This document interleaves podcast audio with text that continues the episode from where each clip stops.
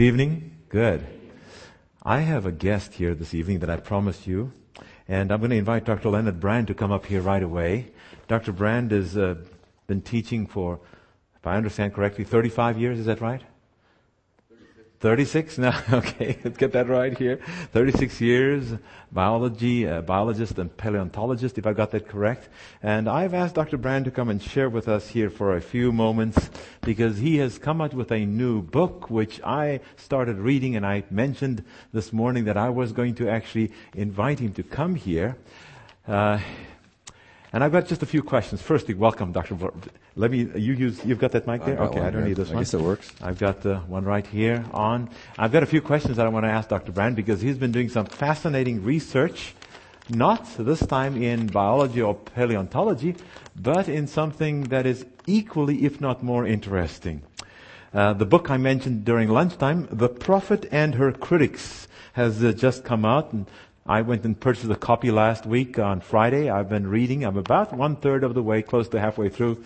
And uh, I'm just getting to the deeply technical things. And so I'm glad you're here, Dr. Brand, to tell us a little bit. Uh, the question that ha- often comes up is the accuracy of a divinely inspired prophet. And of course, that's a question. Do we have the right to question what the prophet, how accurate the prophet's messages are? Well, it would seem a little arrogant, wouldn't it, to, to question? But God told us to do so. Told That's us right. to question. Uh, for instance, 1 Thessalonians 5.20, Do not treat prophecies with contempt. Test everything. Hold on to the good. And uh, then there's another place, let's see if I can find this quickly. Um, another text, uh, Deuteronomy 18.22, What a prophet proclaims in the name of the Lord does not take place or come true. That is a message the Lord has not given. So there are going to be various, there are going to be true prophets and false prophets, and so we Okay. do indeed need to, uh, to ask questions. Um, there have been some who have challenged the uh, writings of Ellen White. We know that, saying that um, she is copied, uh, or the, the, the technical term is plagiarized. Uh, what what type of evidence would be required to really test the challenges of these who challenge her? Well, it needs to be, first of all, done carefully. okay. Um, the, when I did this this research, I didn't do it because of, of medical knowledge. I, what I did is I I read read the, her critics like I would read a graduate student's thesis. okay. Interesting. Do they use appropriate logic? Do, do the data lead to the conclusions that they've reached and things like that? And uh, and their answer is clearly no in terms of her critics. But so so we need to use right kind of research design. And for instance, the, the thing that, that we talk about here, especially that we test, is her medical knowledge, her health Right. principles. Right. And we can't use anecdotal little bits of information like others have used. We, we have to look at her and the people she supposedly copied from, make a list of every health principle that they use, that they uh-huh. talk about, not pick and choose, but make a list of all of them, and then use the same approach in, in comparing those with some standard, like medical knowledge of today, which is not Right. perfect, but at least it gives us a, you know, a good start. And, and then look um, ob- objectively, uh, judging each person's ideas by the same principles. Okay. So that way we get an objective um, test that's not just based on our opinions. If I understand you correctly, you're saying that those who have criticized her work have really not used proper research design. No, not at all. Their logic is faulty, and therefore their conclusions are likewise faulty. Okay, one more question. Has any research been done that can tell us whether Ellen White received information from God? Scientific research. Yes. Um, my, my co-author, Dr. Don McMahon, is a physician who's uh, very knowledgeable on, on what modern medicine has to say on, on principles of healthful living. And he did just what I've described. Um, he, he carefully examined um, all these writings of her and her supposed people she copied from, and uh, then compared those with what modern medicine has to say.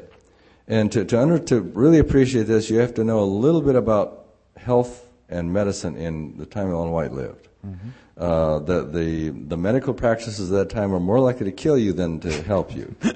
Medicines included things like arsenic and strychnine, and, and, and it's, it's, it's a long story, but really it's Mercury and lead. And Yes. Um, you wouldn't want to go, you'd better not to go to a doctor perhaps at that time.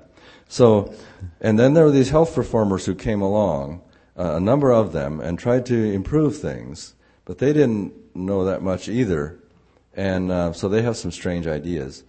But uh, his analysis finds that when we compare their ideas with her ideas on healthful principles, what how you should live, um, the, the, the, the, initial write up of her health vision was uh, spiritual gifts. Mm-hmm. Okay, and her the health principles she comes to there are 96% verified by modern science. Wow. Only two items that you could sort of argue about, you know, but mm. but they're but the all the other others, including Kellogg, John Harvey Kellogg, who had a very good medical education, all of those other reformers uh, had ma- between 35 to 45 percent of their ideas are verified by modern science. That uh-huh. means over half are, are erroneous, are, are con- contrary to modern medicine. Right. And some of them are very strange. Huh. Okay, well that's that's interesting. I'm going to encourage you, folk. Uh, this was not part of the planning, but I'm going to encourage you since I'm studying, starting to read this. See if you can get a copy of that yourself and uh, or go to the library, read about it. It's fascinating information, and I want to thank Dr. Brand for coming to share with us. This is some of the new things that have come out just last year, correct? Yeah. This is published last year. Fascinating information that I would challenge you to read, and I know your faith will be strengthened as you read the modern scientifically verifiable evidence that it's clear it couldn't just have been her own brilliance that brought about the way that she selected the materials that have been verified to be a- accurate according to modern medicine. Clearly, God led miraculously in her life. The, that, the information, the, the, good, the correct principles she has were nowhere available anywhere during her lifetime, uh, many of them. Okay. Thank you very much, Dr. Brand. Appreciate it very, very much.